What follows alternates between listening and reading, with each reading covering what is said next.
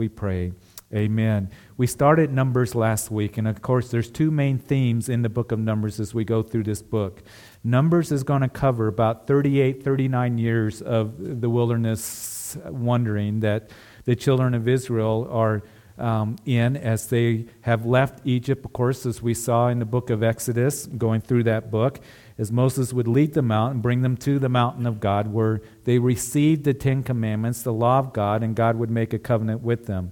They would then construct the tabernacle, all the furnishings of the tabernacle, and then the priests also would begin to be prepared for their priestly service. And so that would take about a year in the construction of the tabernacle that was given to Moses there on Mount Sinai. The Lord said, Build this tabernacle so I can meet with my people. So as we moved into Leviticus, that time span of Leviticus only covered about 30 days, where the priests were there prepared for ministry and then presented for ministry, and then they would be given their duties and how they were to minister before the Lord. So we looked at that in Leviticus, plus more of the ceremonial and civic laws that were given to the children of Israel remember that as we go through these books, Numbers and Deuteronomy, uh, that we are seeing that God is preparing a nation to go into the promised land.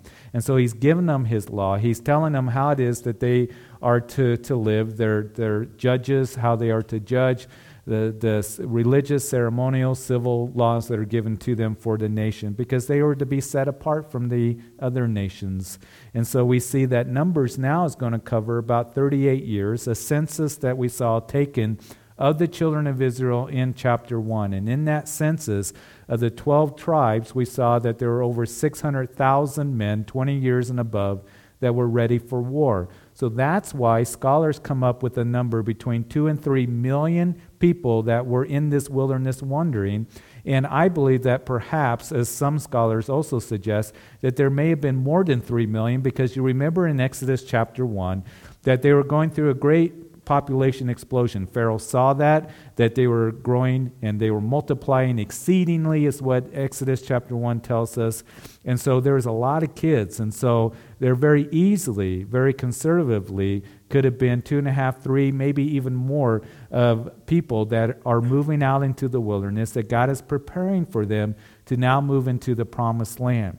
But in the book of Numbers, one of the things that we're going to see is that they would end up 40 years in the wilderness. It would be a whole new generation that's going to move into the promised land. And the reason that they were there for 40 years is because of disobedience and because of mistrust. They didn't trust in God's word and promises given to them. They were murmuring and complaining, and they were ones that remained out in that hot, barren desert, taking laps around Mount Sinai. So, one of the important lessons that we see as we go through Numbers, and Numbers is going to tell us a number of stories that uh, the children of Israel and some of the things that they did in their murmuring and complaining and mistrust towards the Lord that would keep them in their wilderness wanderings. And so, one of the lessons that we will see in our own lives that as we journey in our lives with the Lord, that one way that we can experience barrenness and, and the wilderness experience that will continue in our lives if we walk in disobedience to the Lord and we're not trusting what His promises and His word is declared to us. And that's something that we see all throughout the scriptures, but particularly is going to be pointed out to us as we continue in the book of Numbers. So that's the first thing that we will see as we journey through Numbers. But second of all, we're also going to see that Numbers shows us that God is a God of order, that He does have specific orders in these, these um, in this nation here on how they were to set up camp, how they were to break camp, the duties that were given to the priests, very specifically that we saw in the book of Leviticus. But now, as we get into the book of Numbers, the Levites are going to come along and they're going to assist the priests in their ministry. Now, one of the things that we knew is that the priests came from the direct descendants of Aaron. So let's begin to read that in Numbers chapter 3. As now these are the records of Aaron and Moses when the Lord spoke with Moses on Mount Sinai. These are the names of the sons of Aaron Nadab, the firstborn, in Abihu, Eleazar, and Ithamar. And these are the names of the sons of Aaron, the anointed priests, whom he consecrated to minister as priests. Nadab and Abihu had died before the Lord when they offered profane fires before the Lord in the wilderness of Sinai. And they had no children, so Eleazar and Ithamar minister as priests in the presence of Aaron, their father. So we do know that the priests, again, direct descendants of Aaron. And so Aaron had four sons, as in Leviticus, again, to remind you that in chapter 8 we saw how it was that the priests were prepared for ministry. They were uh, washed with water, they were anointed with oil. We made those applications, how you and I, we are washed with the blood of Jesus Christ. We are washed with the Holy Spirit of regeneration. We are washed with the water of the Word. That prepares us to be able to go and minister to others. And then, oil, speaking of the Holy Spirit, we're anointed with the Holy Spirit to do the things that God has called us to do. And whatever ministry that He has called us to, and wherever He has placed us, and the duties that He has for you and for me. And so we saw that. And then in chapter 10, after the dedication of the tabernacle, and there was fire that came out from before the Lord, it was Nadab and Abihu that lit profane fire. They lit their own censers, uh, ran into the Holy of Holies, and then they were consumed by fire. And we saw that as they were consumed, that it was the Lord that came to Aaron and said, Listen, Aaron, you and your remaining two sons that are going to carry on the priestly ministry. Make sure that you're not intoxicated with drink. So, in other words, the indication is is that they were ones that were intoxicated with drink. And so the Lord said, I want you to be able to distinguish between that which is holy and unholy, that which is clean and unclean. And so again, they were told not to go into the Holy of Holies. So we get a picture of what it was that they did lighting that profane fire. And again, um, those are things that we talked about very specifically as we went through those chapters. So the direct descendants of Aaron are going to be the priests. Now, all priests were Levites, but I want you to keep this in mind as we go through Numbers and we talk about the Levites, not all Levites are priests. Do we understand that? Because there are going to be different families from Levites. Aaron and his family is going to be the priestly ministry. And then the other families that are going to be named to us, mainly three families mentioned here in the family of Levi, they're going to come along and they're going to assist here the priests in their uh, priestly ministry, in the ministry of the tabernacle. And so the Levites are not going to, to do the ministry of the priests. They're going to have their own specific duties that they're called to do. So we're going to see those duties in chapters 3 and 4 that this is what this family of the Levites are to do. This is what the second family is to do. This is what the third family is to do. So in the book of Numbers, as we go through this, we see again very clearly that God has order. We know that when Paul the Apostle was writing to the Corinthian church, he was talking about the spiritual gifts in chapter 14 of 1 Corinthians, how they were to be exercised in the corporate meeting, uh, meeting. And we know that at the end of that chapter, that Paul writes that, that you are to do everything decently and in order. God is an order of decency. Uh, he is a God of order and decency.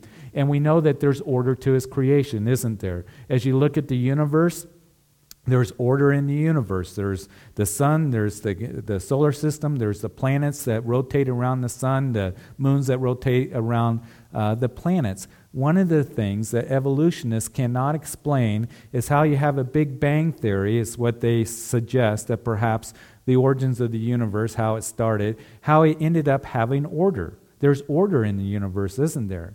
So it shows you and me, just as the scriptures declare from Romans chapter 1, that there is a creator because there's order in the heavens as we look at the heavens that declare the glory of God. As we look at the creation all around us on this earth, we see that there's order there. But remember this that you and me in, my, in our lives, that there's order as well when it comes to our lives individually. That the Lord has specific things that he says, commands and principles, and truths and, and uh, those things that are given to us, and how we are to walk with him, how we are to live for him.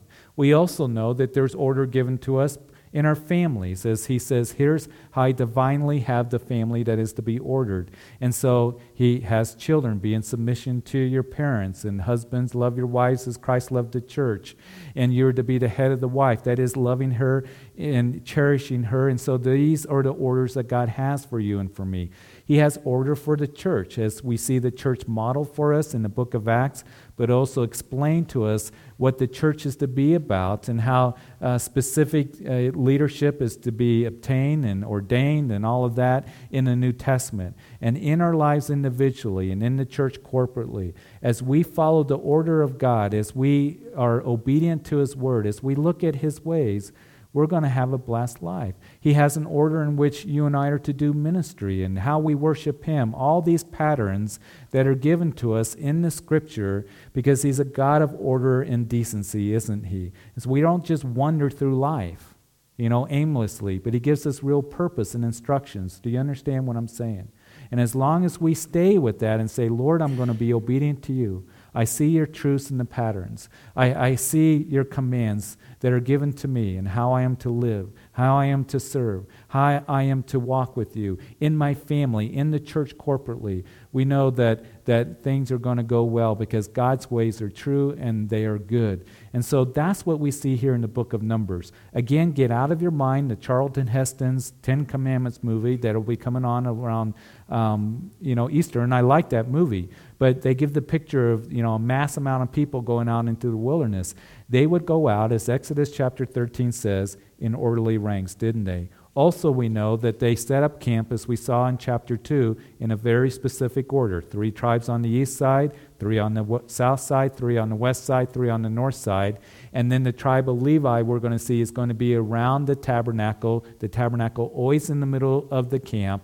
And all the tents would face the tabernacles. And then also Aaron and Moses would live towards the entrance of the tabernacle. That's all going to be seen here. So the priest, priestly ministry coming from the descendants of Aaron, and then now the Levites are going to come alongside and they're going to assist here um, the, the priests in their ministry. So, verse 5 And the Lord spoke to Moses, saying, Bring the tribe of Levi near, and present them before Aaron the priest, that they may serve that they may serve him, and they shall attend to his needs and the needs of the whole congregation before the tabernacle of meeting, to do the work of the tabernacle. Also they shall attend to all the furnishings of the tabernacle of meeting, to the needs of the children of Israel, to do the work of the tabernacle. And you shall give the Levites to Aaron and his sons. They are given entirely to him from among the children of Israel. So you shall appoint Aaron and his sons, and they shall attend to their priesthood, but the outsider who comes near shall be put to death. So, you Levites, you're going to be given to Aaron and you're going to be given specific duties. Again, it was the duties of the priests that they did the sacrifices. They took care of the tabernacle in the holy place, the menorah, the shewbread table. They burnt incense. These Levites are not going to do those ministries. We're going to move on here and we're going to see how it is that they are to assist the priests in the tabernacle ministry. And so, verse 11, the Lord spoke to Moses, saying, Now behold, I myself have taken the Levites from among the children of Israel, instead of every firstborn who opens the womb among the children of Israel. Therefore, the Levites shall be mine, because all the firstborn are mine on the day that I struck all the firstborn in the land of Egypt. I have sanctified to myself all the firstborn in Israel, both man and beast. They shall be mine. I am the Lord. Now, you recall that it was back in Exodus chapter 13 we saw the law of the firstborn. As that tenth and final plague came down upon Egypt, it was the firstborn that was killed in Egypt, and those who would take the Passover that was instituted at that time, the Passover lamb, and take the blood of that lamb and put it on their doorposts and the lintels, they were saved from that plague. And so they would leave Egypt at that time. The Lord gave the law of the firstborn. He said, Now the firstborn is dedicated to me. And we're going to see now that the Levites are going to be the ones dedicated to the Lord. And we'll see more about that as we get to the end of the chapter. So, verse 14, now we see the census of the Levites. Again, to remind you that sometimes people get confused. They say, well, really, there's 13 tribes. Keep in mind that Jacob had 12 sons. And each of those sons are the patriarchs of the 12 tribes of Israel, right? Joseph, who would go off into Egypt and be the prime minister of Egypt would actually be used of God to save his family during that time of famine. That he had two sons, Ephraim and Manasseh, and they would be included in the tribes of Israel. So oftentimes you'll see Ephraim and Manasseh, and we saw all those 12 tribes listed in chapter 2 that would camp around the tabernacle in the area and on the side that they were supposed to be on. The Levites now, they were not included in the census in chapter 1 or where they were to camp in chapter 2 because they're camping next to the tabernacle. So the census is given of the Levites in verse 14. The Lord spoke to Moses in the wilderness of Sinai, saying, Number the children of Levi by their fathers' houses, by their families. Ye shall number every male from a month old and above. So Moses numbered them according to the word of the Lord as he commanded. And these are the sons of Levi by their names Gershon, Kohath, and Merari. Now keep these names in mind because these are the three main families that are to be given responsibilities in how they are to assist Aaron and his sons. There's Kohath, there's Gershon, and there's Merari. And these are the names of the sons of Gershon by their families Libni and Shimei, and the sons of Kohath by their families Amram and Izahar and Hebron and Uzziel, and the sons of Merari by their families Mahli, and Mushai. and these are the families of the Levites by their fathers' houses.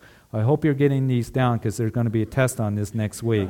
In verse 21, from Gershon came the family of the Libnites and the family of the Shimites, and these are the families of the Gershonites. So lots of ites that are named here. In verse 22, those who were numbered according to the number of all the males, from a month old and above of those who were numbered, there were 7,500.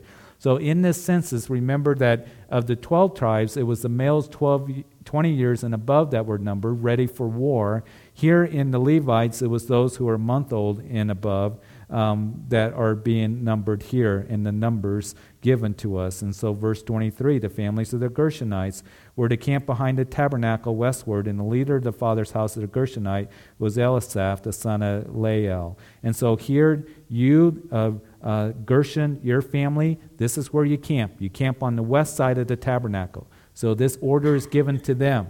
The tabernacle, the door of the tabernacle, of course, only one entrance into the tabernacle, and that door always faced east. And so they're on the back side of the tabernacle. And so we read in verse 25 the duties of the children of Gershon in the tabernacle meeting included the tabernacle, the tent with its covering, the screen for the door, and the tabernacle of meeting, the screen for the door of the court, and the hangings of the court which are around the tabernacle and the altar, and their courts according to all the work relating to them. And so we see here um, that it is given their responsibilities. Here's what you guys are to do, the Gershonites.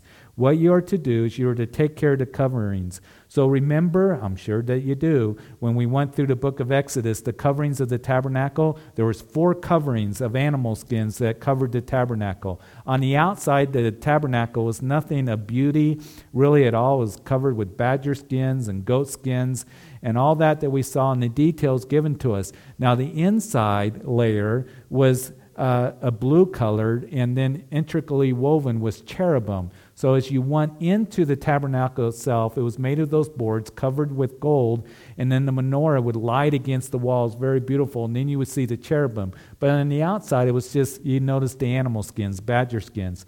So you Gershonites, this is what you are to do. And again, to remind you, here is a nation of about 3 million people, the size of Denver and surrounding area. So when that pillar of fire or pillar of cloud would move, the children of Israel would have to pack up and move. And so all the tents would go down. You recall last week that it was the tribe of Judah from the east side. You guys go out in rank first. The tabernacle would uh, follow after the east side would go. Then the south side, those tribes would go. Then the tabernacle would go, and all the Levites and the priests that were there, and they had a duty in which they had to tear down the tabernacle. Again, it was a temporary structure, it was a movable structure, so all the boards had to be taken down, all the coverings, all the pegs, the cords. It's almost like a camping trip, isn't it? The tabernacle really wasn't all that big, but it was a huge tent, and so these guys are responsible. Hey, you Gershonites, You take care of the coverings. You take care of the screen, the curtain that was into the entrance of the tabernacle, and the screen as the entrance into the outer court. And remember, the outer court had a wall that was just made of curtains that were a certain height. They were to fold all that up and that was their duty. In verse 27, now the Kohath came the family of the Amramites, and the family of the Izharites, and the family of the Hebronites, and the family of the uh, Uzzielites, and these were the families of the Kohathites. Whew. Verse 28 According to the number of all the males from a month old and above, there were 8,600 keeping the charge of the sanctuary. The families of the children of Kohath were to camp on the south side of the tabernacle. So these guys, this family, camped on the south side of the tabernacle, and the leader of the father's house of the families of the Kohathites was Eliphan, the son of Uzziel, and their duty included the ark, the table, the lampstand, the altars, the utensils of the sanctuary in which they ministered, the screen, and all the work relating to them. And Eleazar, the son of Aaron, the priest, was to be chief over the leaders of the Levites, with oversight of those who kept charge of the sanctuary. So Eleazar, he was in charge to make sure that they did the work correctly. In verse 33, now Merari, and again to remind you that it was the Kohites they camped on the south side. Now, the third family, Merari, verse 33, came the family of the Mahlites and the family of the Mushites, who were the families of Merari. And those who were numbered according to the number of all the males from a month old and above were 6,200. And the leader of the father's house of the families with Merari was Zuriel, and the son of Abihail, and those who camp on the north side of the tabernacle. And the appointed duty of the children of Merari included the boards of the tabernacle, its bars, its pillars, its sockets, its utensils, and the work relating to them, and the pillars of the cord all around with their sockets, their pegs, and their cords. And moreover, verse 38 those who were camped before the tabernacle on the east, before the tabernacle of meeting, were Moses and Aaron and his sons, keeping charge of the sanctuary to meet the needs of the children of Israel. But the outsider who came near was to be put to death. What can we learn from this? All these names, all these families, here's where these groups come from. Here's what God is saying You Levites, you are to have order in your life to where this is where you're to camp. That is, the Gershonites were to camp on the west side. South side would be the Kohathites. Then on the other side uh, would be, um, on the north side, would be the, um, the Merarites. And then Moses and Aaron would be on the east side, again, close to the entrance of the tabernacle. You know what? I think of a couple things here that I think are worth port, uh, pointing out tonight as we make application. Number one, Moses and Aaron were near the entrance of the tabernacle. That's where they would camp. And as I look at Moses' life, Moses was one that he had an intimate fellowship and relationship with the Lord, didn't he? He was one that he set up, as we saw in Exodus, his own tabernacle meeting before this tabernacle was constructed and he would go in and pray, and there the, the, the glory of the Lord would be evident to the people as they watched Moses. And Moses would pray to the Lord, and the Lord talked to him as a man would talk to his friend. And Moses was always there, close to the presence of God. He was on the east side to the entrance and closest to where the high priest would go behind that veil to the tangible uh, presence of God was. And that's where the Lord said, I will meet with you. And I'll tell you what, one way for you and for me that we can stay close to the Lord and have closeness and intimacy and real, really sense the presence of the Lord as you camp near the tabernacle, folks. And it is Hebrews that now comes along and says to you and to me that we have a new covenant with the Lord, don't we? It's a better covenant. That's one of the things that we're going to see when we finish Matthew's gospel on Sunday morning. We're now in that section of Matthew's gospel where Jesus is going to be headed to the cross of Calvary. And we're going to finish up with the resurrection on Easter morning. Then after Easter, we're going to start the book of Hebrews. And the book of Hebrews was written to show us that there's a better way, a superior way, and that is Jesus Christ and what he did in going to Calvary's cross as a sacrifice for you and for me. And now we can enter into the Holy of Holies. Because remember that only the high priest was allowed to go into the Holy of Holies. But now all of us can enter in because of the blood of Jesus Christ and have closeness and intimacy and, and really sense the presence of God. What a marvelous opportunity that you and I have to be able to do that, not just once a year as the high priest, but anytime we want and stay there as long as we want. In the presence of God, you stay close to Him. That's what Moses did. I always see Moses close to the presence of God and fellowshipping with Him and praying with Him and calling out to Him.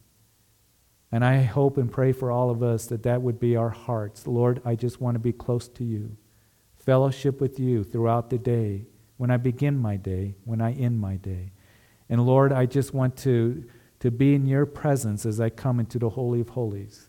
As Lord, I spend time with you in your word, as I cry out to you, as I worship you. That that would be our mindset and our hearts all throughout our days that we live, throughout this day that we are in presently.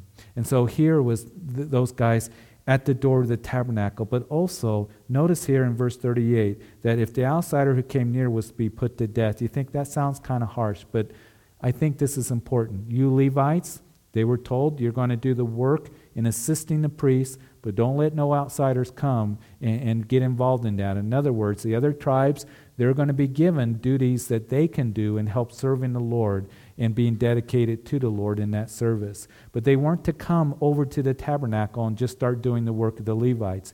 You Levites, you're not to do the work of the priests. And so the Lord had something very specific for them to do. And as we go through this book again, to remind you at this point in our study that we go through these names and you think these names and all these people, but God knew their names. And God, it was important for Him to write these names in His word that's going to be established forever because heaven and earth will pass away, but Jesus said, My words will never pass away. And He knew them, and He says, I got a duty for you, I got something specifically for you to do. I pray that we here at Calvary Chapel, and I pray for the church at large that we would understand something that is explained to us very clearly as we go to the New Testament. That we, as the body of Christ, that the Lord has something for you to do. He knows you, He knows your name. He desires for you to have real purpose in your life to just be used of Him. How He uses you, that's between you and the Lord, for you to search Him and for you to ask, for you to be sensitive to His leading in the gifts and the abilities and the opportunities and in the time that is given to you to serve and wherever God has planted you. Perhaps it might be raising your children right now as they're young. Perhaps it might be in other ministry outside these four walls. It might be using your gifts in some way here at Calvary Chapel, whatever that might mean for you. But I pray that none of us would have the mindset of God can never use me. It's you as a believer in Jesus Christ, you're part of the body of Christ. And Paul would write to the Corinthian believers when he was talking about spiritual gifts that you're all one part of the body and you all have a function in the body of Christ so the whole body of Christ can work in the way that it should to be a witness and a testimony to a lost world out there. You have something that the Lord has for you and, and don't think that whatever it might be that that's insignificant.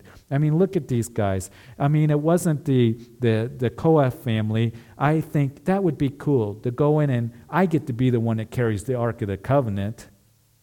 And the Lord said in chapter 4, we're going to see very specifically, he says, this is how you do it.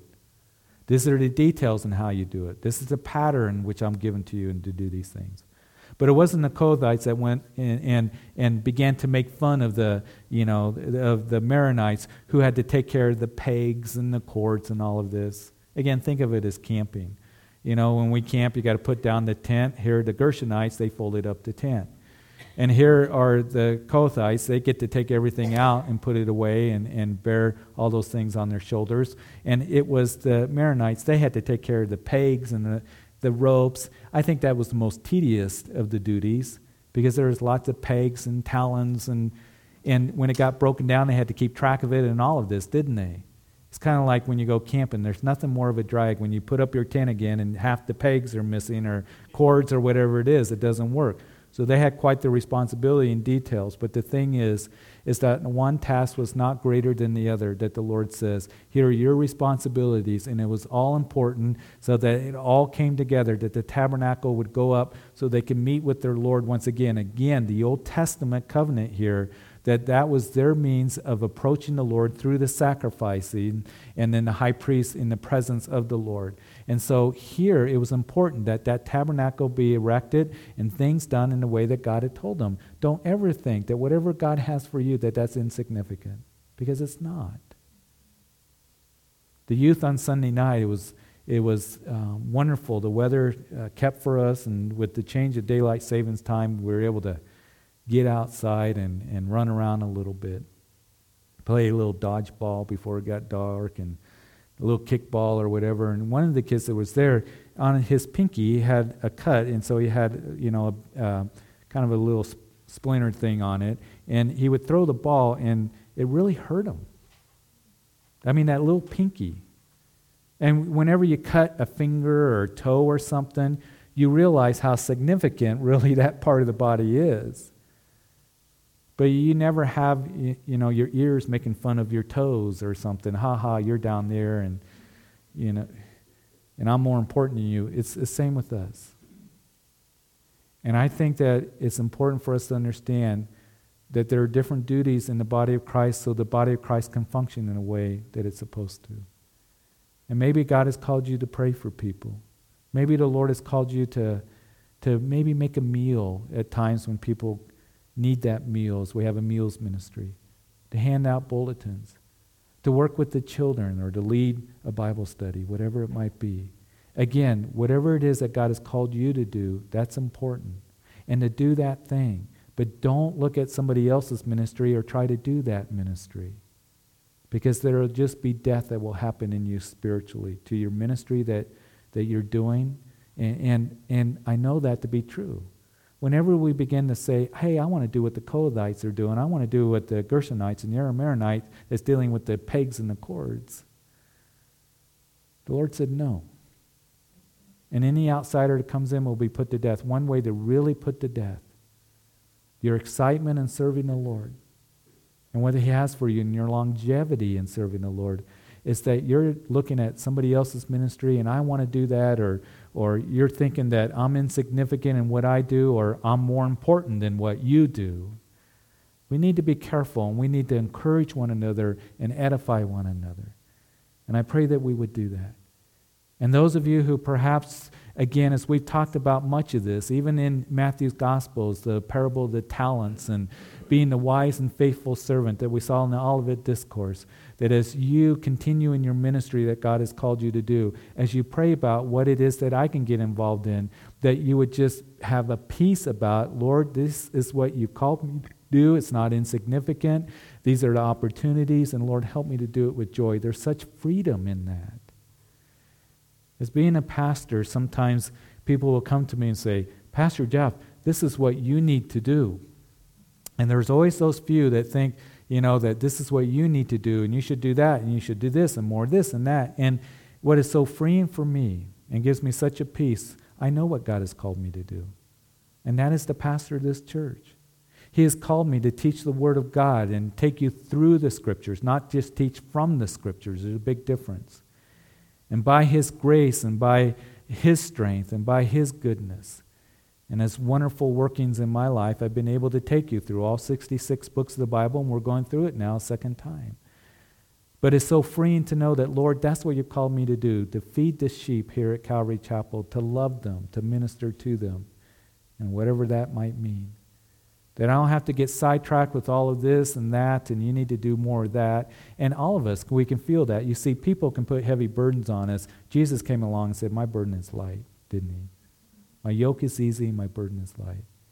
And when you're functioning by the power of the Holy Spirit, being led by the Holy Spirit, in whatever ministry, whether that's taking a peg that you're to collect, or whether you're carrying the Ark of the Covenant, that you're doing it with joy and with real peace and God leads you, and that's going to help you in your longevity in serving the Lord and doing it with great joy. The Lord has something for every single one of us to do. And I pray that we get out of the mindset that I can't be used of the Lord. Listen, I really believe that He has me up here on this stool to be a testimony to you that if He can use me, He can use you. He can use any one of you and that, that he desires to do that and do exceedingly abundantly above all that we ask or think. And so, important lessons as we look at this. And so, verse 39 all who were numbered the Levites, who Moses and Aaron numbered at the commandment of the Lord by their families, all the males a month old and above were 22,000. And then we see that the Levites are dedicated. And then the Lord said to Moses, verse 40, um, Number all the firstborn males of the children of Israel from a month old and above, and take the number of their names. And you shall take the Levites for me, I am the Lord, instead of all the firstborn among the children of Israel, and the livestock of the Levites instead of the firstborn among the livestock of the children of Israel. So Moses numbered all the firstborn among the children of Israel as the Lord commanded him. And all the firstborn males, according to the number of names from a month old and above, of whose were numbered of them, were 22,273. Then the Lord spoke to Moses, saying, Take the Levites instead of all the firstborn among the children of Israel, and the livestock of the Levites instead of their livestock. The Levites shall be mine. I am the Lord. And for the redemption of the 273 of the firstborn of the children of Israel, who are more than the number of the Levites, you shall take five shekels for each one individually, and you shall take them in the currency of the shekel of the sanctuary, the shekel of twenty gerahs. And ye shall give the money with which the excess number of them is redeemed to Aaron and his sons. So Moses took the redemption money from those who were over and above those who were redeemed by the Levites. From the firstborn of the children of Israel, he took the money 1,365 shekels, according to the shekel of the sanctuary. And Moses gave the redemption money to Aaron and his sons, according to the word of the Lord, as the Lord commanded Moses. So in this, what we see is, is that the Lord now says that not the firstborn, but now it's going to be the Levites that belong to me. Now, you recall that at Mount Sinai, when Moses, there in the book of Exodus, was up on the mountain, that the children of Israel said, Let's make a golden calf and let's say this is the God that brought us out of Egypt. And they danced around that calf, committing immorality and idolatry. And so Moses came down from the mountain and he dealt with the people. He said, Whoever's on the Lord's side, Come to me, you have sinned a great sin. And so, who came to Moses? It was the Levites, wasn't it? So, the Levites came to Moses. They went throughout the camp and they, with a sword, 3,000 would end up dying as they were slewed by the Levites. So the Levites, eh, now, the Lord has said, You belong to me. I'm your inheritance. And when they go into the promised land, the Levites are not going to be given an allotment of land, but they'll be given a city. And they're going to continue in their ministry of the tabernacle, which would continue in the ministry of the temple when Solomon built the temple. And so here we see that this chapter talks about that. And there's 22,000 of the Levites in verse 39. We saw that eh, here the firstborn, the census, was 222,000, that is, 273. So there's a difference of 273. So 273 firstborn are redeemed with that redemption money that we talked about in Leviticus chapter 27. You want to know more about that? You need to get the tape of Leviticus chapter 27 that talks about that those who are redeemed. So it's talking about this redemption money, but here's the thing.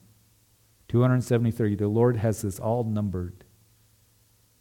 And you and I have been redeemed by the blood of Jesus Christ, haven't we? And he knows again every single one of us. The Lord is in such details. He knows the names and he knows the numbers. And he's been redeemed, or he has redeemed you and I, not with silver and gold, not with shekels, but with his precious blood, the blood of Jesus Christ. And so we've been saved and we've been forgiven. But we are created to do good works in Christ Jesus as well, aren't we?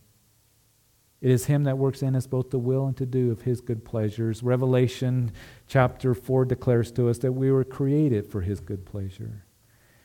You see, not only are we to, to just rejoice, and we do, in the salvation and forgiveness that we have, but also to understand that the Lord now desires to set you apart because you've been redeemed, to be used for His purposes.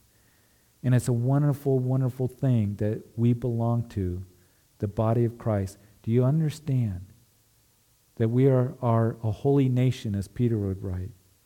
That we're a royal priesthood the privileged status that you and I have, that we're living stones being fit together, Jesus Christ, the chief cornerstone. In this living temple, this holy habitation that's being put together, and you have a part in that.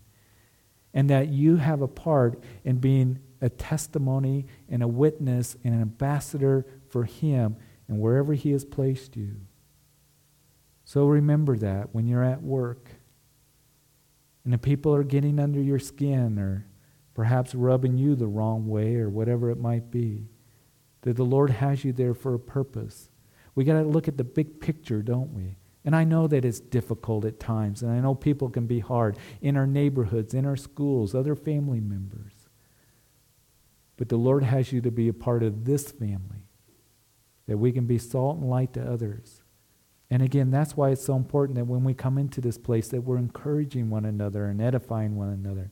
That we're continuing to grow in God's word and how he has patterned for us our lives and how we are to be a witness to others, how we are to worship him, how we can be a light to others. So I pray that, that we would remember that, that Lord, you have something for me to do. You can actually use me where I am planted and at my workplace, here in the church, in my own family, yes. Because you've been redeemed by the blood of Jesus Christ.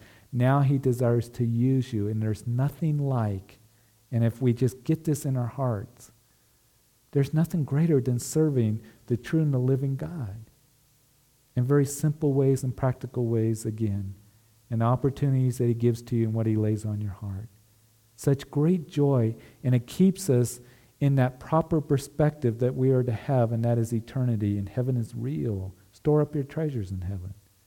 Serve Him and understand that the Lord's going to reward you for the faithfulness for what you do now, as we talked about on Sunday morning.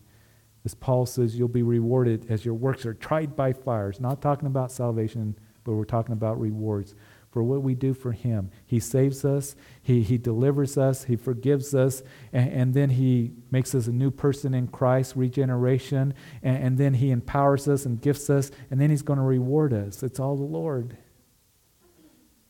I don't think there's a better deal out there, folks. There isn't. The free gift of salvation, the Lord's desire to use you in a powerful way, and whatever it might be. And what He has for you is just as important as He has for anybody else. And your part in the body of Christ. So let's look at these duties again. Ooh, I don't know how much we'll get through, but we'll go a little bit longer in chapter 4. Then the Lord spoke to Moses and Aaron, saying, Take a census from the sons of Kohath, from among the children of Levi, by their families, by their father's house, from 30 years old and above, even to 50 years old, all who entered its service to do the work in the tabernacle meeting and this is the service of the sons of Kohath in the tabernacle meeting relating to the most holy things. And so, what it was is that it was the Levites that we're going to see that they would minister from 30 years old to 50 years of age. That was kind of the prime of their life. Remember that the priestly ministry and what they do it was hard work. I mean, some of these boards that they would carry were two feet wide and they were 15 feet long. Some of the boards covered with gold. I mean, it was hard physical work that these guys were involved in, so kind of the prime of their life. And you think, well, that's a pretty good deal. From 30 years old, you don't go to work and get a job till you're 30 years old, and then you get to retire when you're 50 years old. But it wasn't quite that way. When we get to Numbers chapter 8, there's the indication there that those who were 25 to 30 years of age were being trained for the service. They were like interns in training. They were being trained by those holy men who had God's wisdom, the Levites who had served in the tabernacle after they were 50 years old. So when you're 50 years old, what you would do is because you were experienced, because you had done the work of the ministry, you would turn around and you begin to train those young men who were going to then be involved in ministry. And I think there's something very, very important for you and for me, and we'll end here tonight. Uh, those of you who've been in the Lord for a while, for those of you who have been coming and growing in God's Word, and that's the way to maturity is you continue to grow in his word, you continue to know the scriptures, to learn of him and his ways. There's no other shortcut, folks.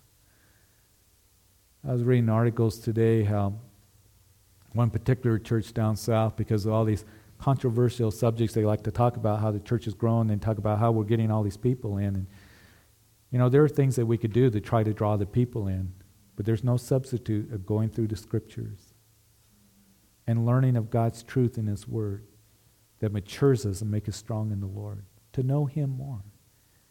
And those of us who have been learning the Scriptures in your own devotions, coming to Bible studies, coming on Sunday mornings, Wednesday nights, men's studies, whatever it might be, you have so much to offer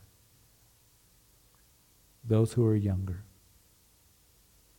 And I pray that you would share that godly wisdom, or perhaps the young guys at work Or maybe that you would take very seriously, dads, as you minister to your children and raise them up in the ways of the Lord.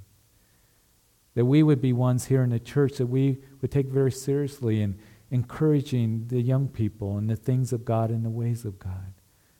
Because they're our future. That we would look at the children there in the children's ministry as, you know what, we have a lot to share with them and teach them.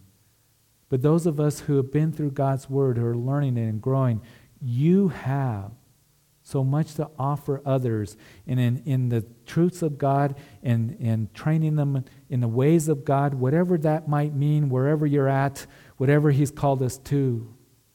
And I know that my heart here at Calvary Chapel is as I watch these young people go upstairs, and, and I've had young guys say, Hey, uh, the Lord has touched me, and, and I feel like the Lord has a call in my life to take the time to do that and to teach and to minister.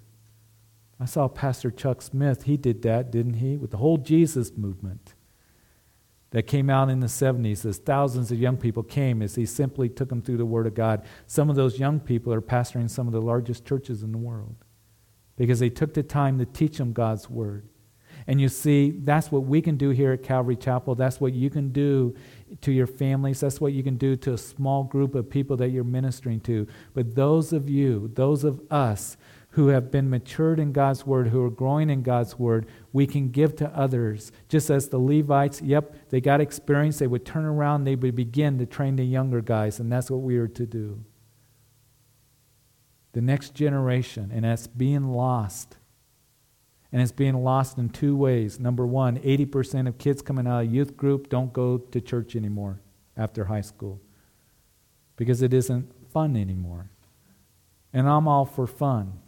I like to have fun with the kids, but they know that when I'm here with them on Sunday nights teaching them, and they know that on Sunday mornings they sit in with their parents, that our responsibility is while we got them here is to get them grounded in God's Word and to encourage them for us to have them understand that ministry is about being a servant. It isn't about making a name for yourself or being popular or whatever it might be, but because God has called you to that ministry and because you love the Lord and it's serving people in whatever it is that He has for you. To show them what God has to say about being the least. And that will make you great in the kingdom to humble yourself as a child if you want to be great in the kingdom. Childlike faith coming. And just serving the people and trusting the Lord. All those things that we can teach them and show them. So I pray that this is a place.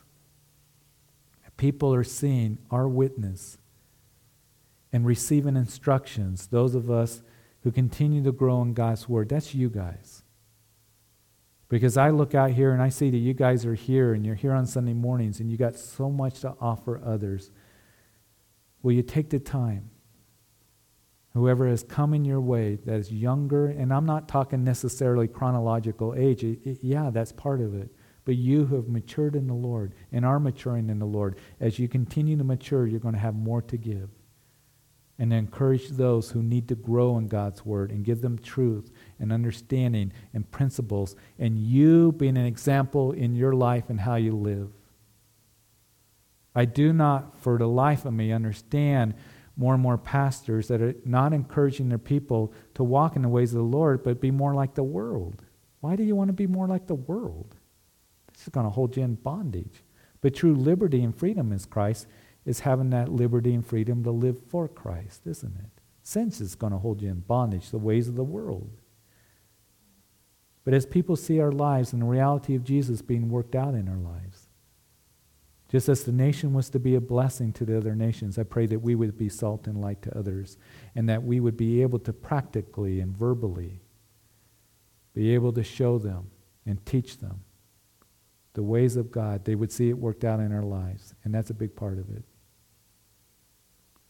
and that we would be able to help the others to grow in the things of God.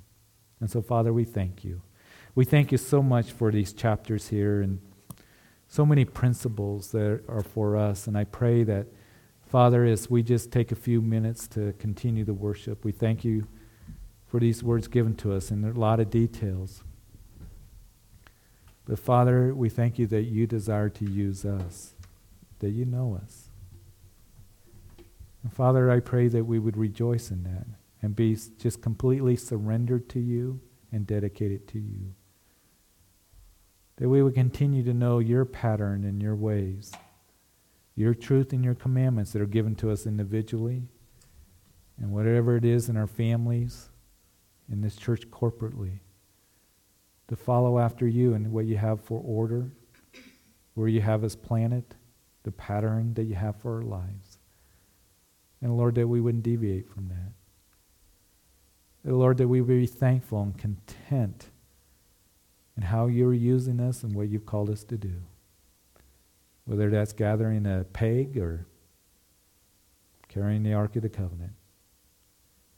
Father, I pray that we be ones that, Lord, that we would be thankful every day that, that we can come into your presence because Jesus Christ has redeemed us by his precious blood. And so, Father, every day when we have a heart of gratitude and thankfulness, and I understand that these days are hard for many, wondering what's going to happen with the economy, perhaps going through own difficulties with family or at the workplace, whatever it might be, maybe even health. That, Lord, that you would bring encouragement right now. That they would know that you know them, not only their names, but even the number of hairs on their heads. And your promises are true. And the Lord, that you desire to bring provision and protection for strength and wisdom and comfort in our need, and that you would do that. And Lord, right now, that we would just draw close to you as we just focus on you in song and praise. And it's in Jesus' name that we pray. Amen. We're going to